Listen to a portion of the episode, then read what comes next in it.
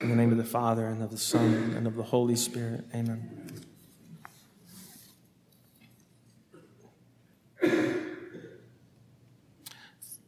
The Mass of Christmas Eve, which in the traditional form for a number of centuries would have been celebrated yesterday morning, speaks of the feast in the future tense for good reason. The Midnight Mass, owing to the long tradition that Christ was actually born at midnight, speaks of the feast as though it is happening. It's known as the Angel's Mass. Mass at dawn has its own particular character owing to the message of the angels to the shepherds. It's known as the Shepherd's Mass. And Mass of the day of Christmas has long been known as King's Mass. Think of how our Lord is described by the archangel nine months before his birth. He will rule forever. He will be Son of God.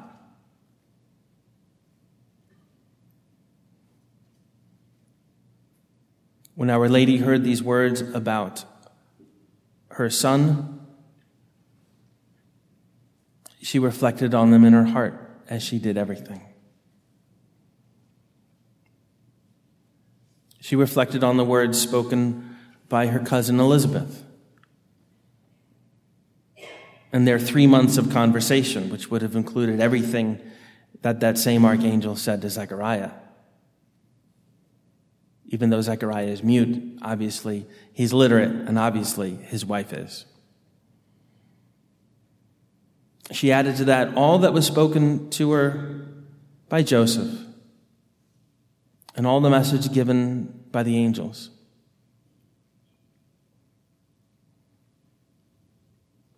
She reflected on what was said by the shepherds, conveying the words and the songs of the angelic host.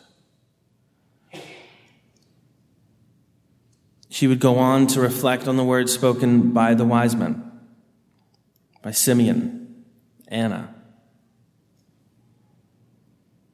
She'll continue to reflect on the words that she then hears from her son.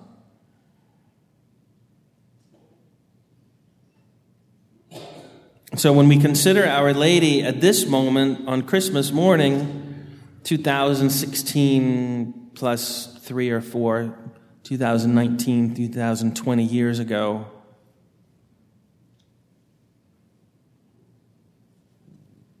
it is difficult to imagine how such few, relatively few words spoken to her by that time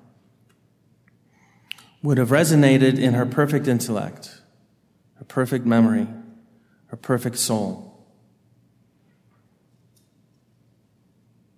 She knew the presence of God.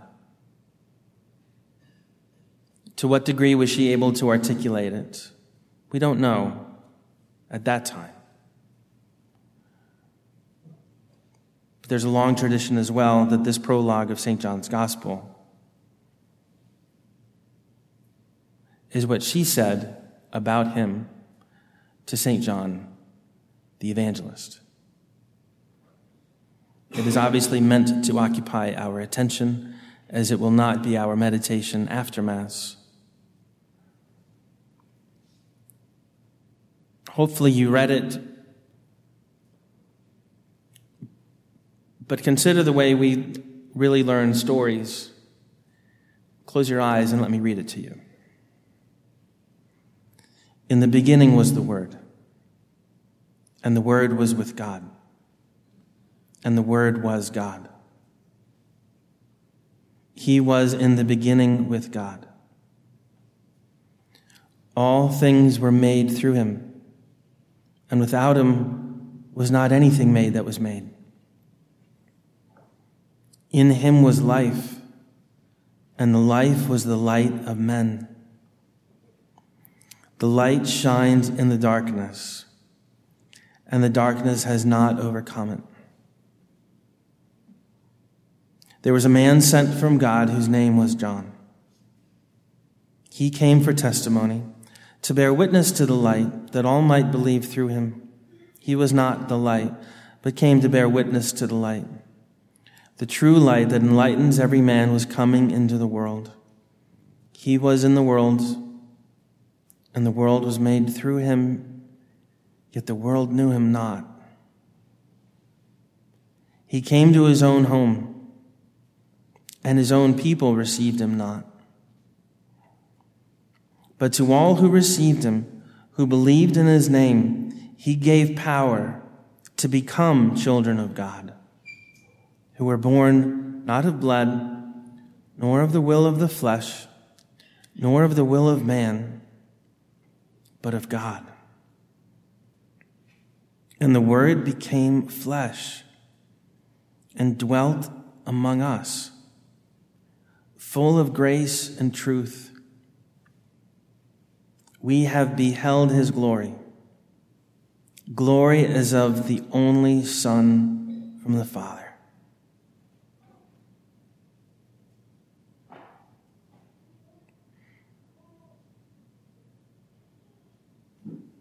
For good reason, the church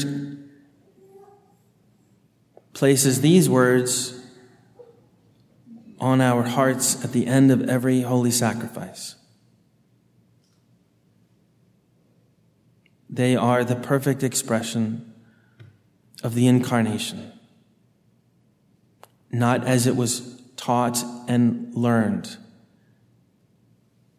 but as it was experienced and seen and touched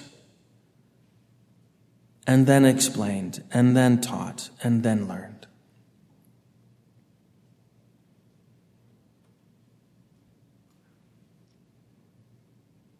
There's something especially beautiful about the sacred liturgy when we're able to simply close our eyes and, and sing the chants.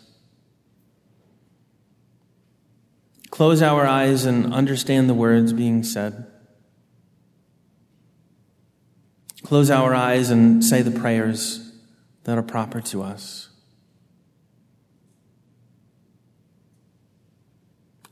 It enables us not only to put ourselves back in that moment when these sacred events happen, it so much more easily allows us to place ourselves in God's immediate presence.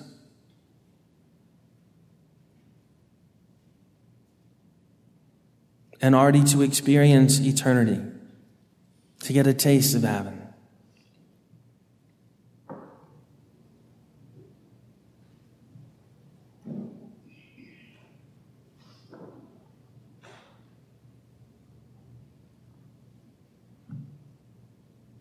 It's said by many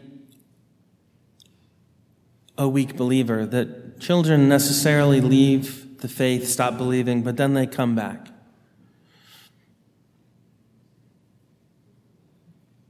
I don't know when that fable was begun to be spun. More than likely, it's especially truly, especially said by the six or seven succeeding generations that have tried to pass on the faith over the last century or so, each doing a worse job of the previous generation. Each being surprised that what worked for them didn't work for their children. There was a story last week in Catholic News Agency about the great many people that are no longer Catholic, especially those who leave as teenagers or as young adults.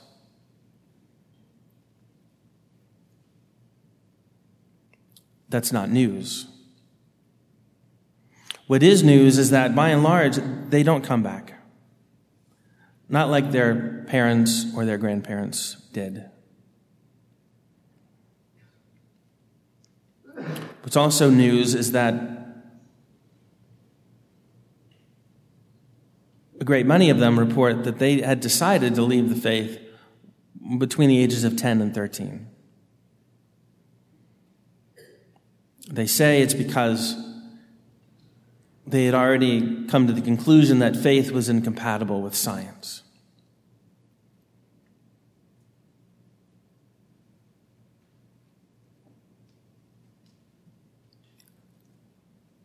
It doesn't take a rocket scientist to know that there is no science without consistent conditions for similar experiments. And there has to be an expectation that the substance of the universe is consistent. And so there actually is no science, and there hasn't been science in human history. Without a Christian God who is both almighty and benevolent.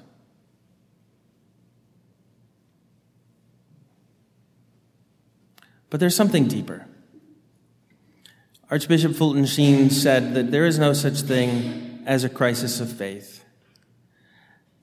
Show me a crisis of faith, and I will show you your crisis of morals. His contention being that we do, as, as young people, simply believe what our parents and elders teach us. We imbibe it. We're made for the truth. We're made to know the truth. Sometimes true statements don't even need to be explained. They're, as soon as they're spoken to us, it's as though we've always known it. It's not surprising that Plato would guess that knowledge actually is a process of memory. But instead, we know that we are already made to receive truth.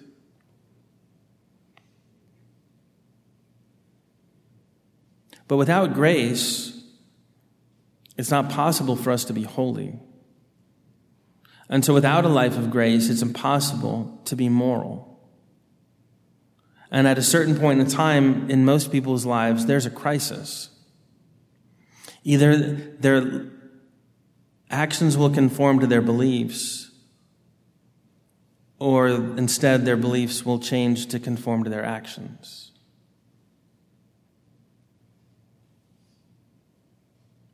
And so Archbishop Sheen was convinced that it's actually the moral life that decays first, and then it's the life of faith that is abandoned. And what makes a life of virtue possible? Not just determination, but prayer.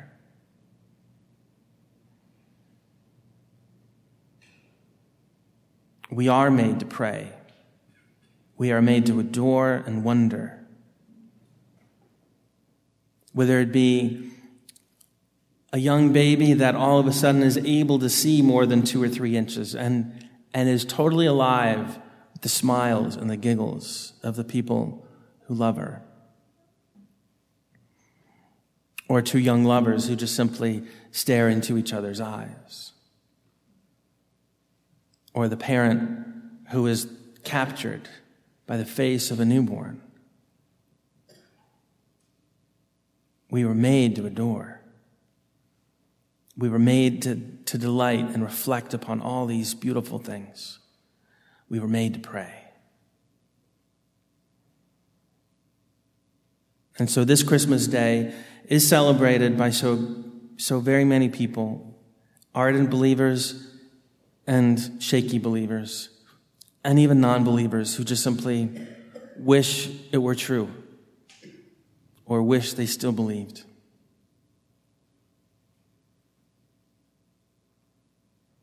Ironic, isn't it, that those who don't believe in the birth of Christ, who still like to celebrate Christmas, perpetuate the most unscientific ideas and, in fact, simply made up stories.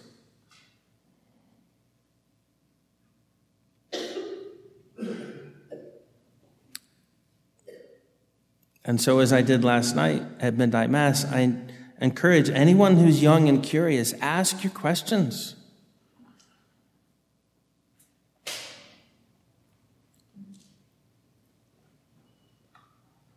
If you're young and mischievous, ask people why they believe, why they really believe this, or even if they really believe it. And if you're young and doubtful, force someone to explain all this. Someone who obviously cares to know the truth and study it. It's not that much of a wonder that people stop believing when they've already been told so many things by the same people that are not true, that are actually just simply made up.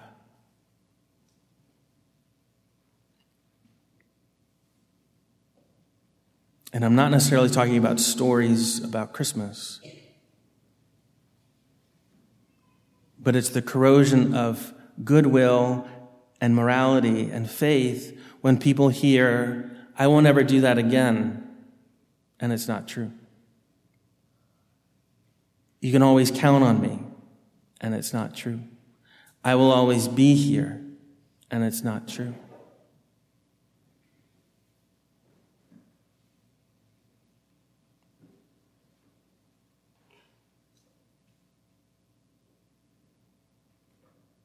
So on this Christmas day, we pray for the gift of wonder to be able to pray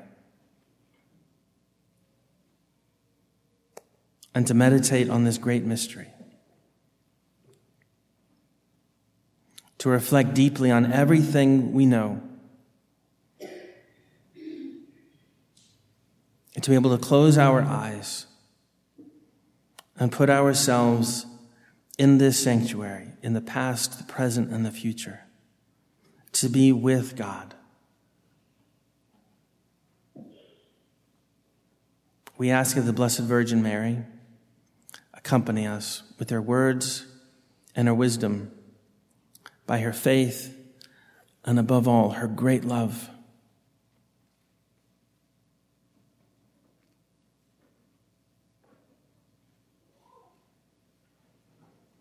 The preface that the church prays includes these beautiful words that for the Blessed Virgin Mary would have been experienced in a remarkable way. We speak of the Word made flesh, we know it's her flesh. We speak of the invisible God being made visible. She experienced him without ever seeing him. This Christmas morning, was the first time she saw his face.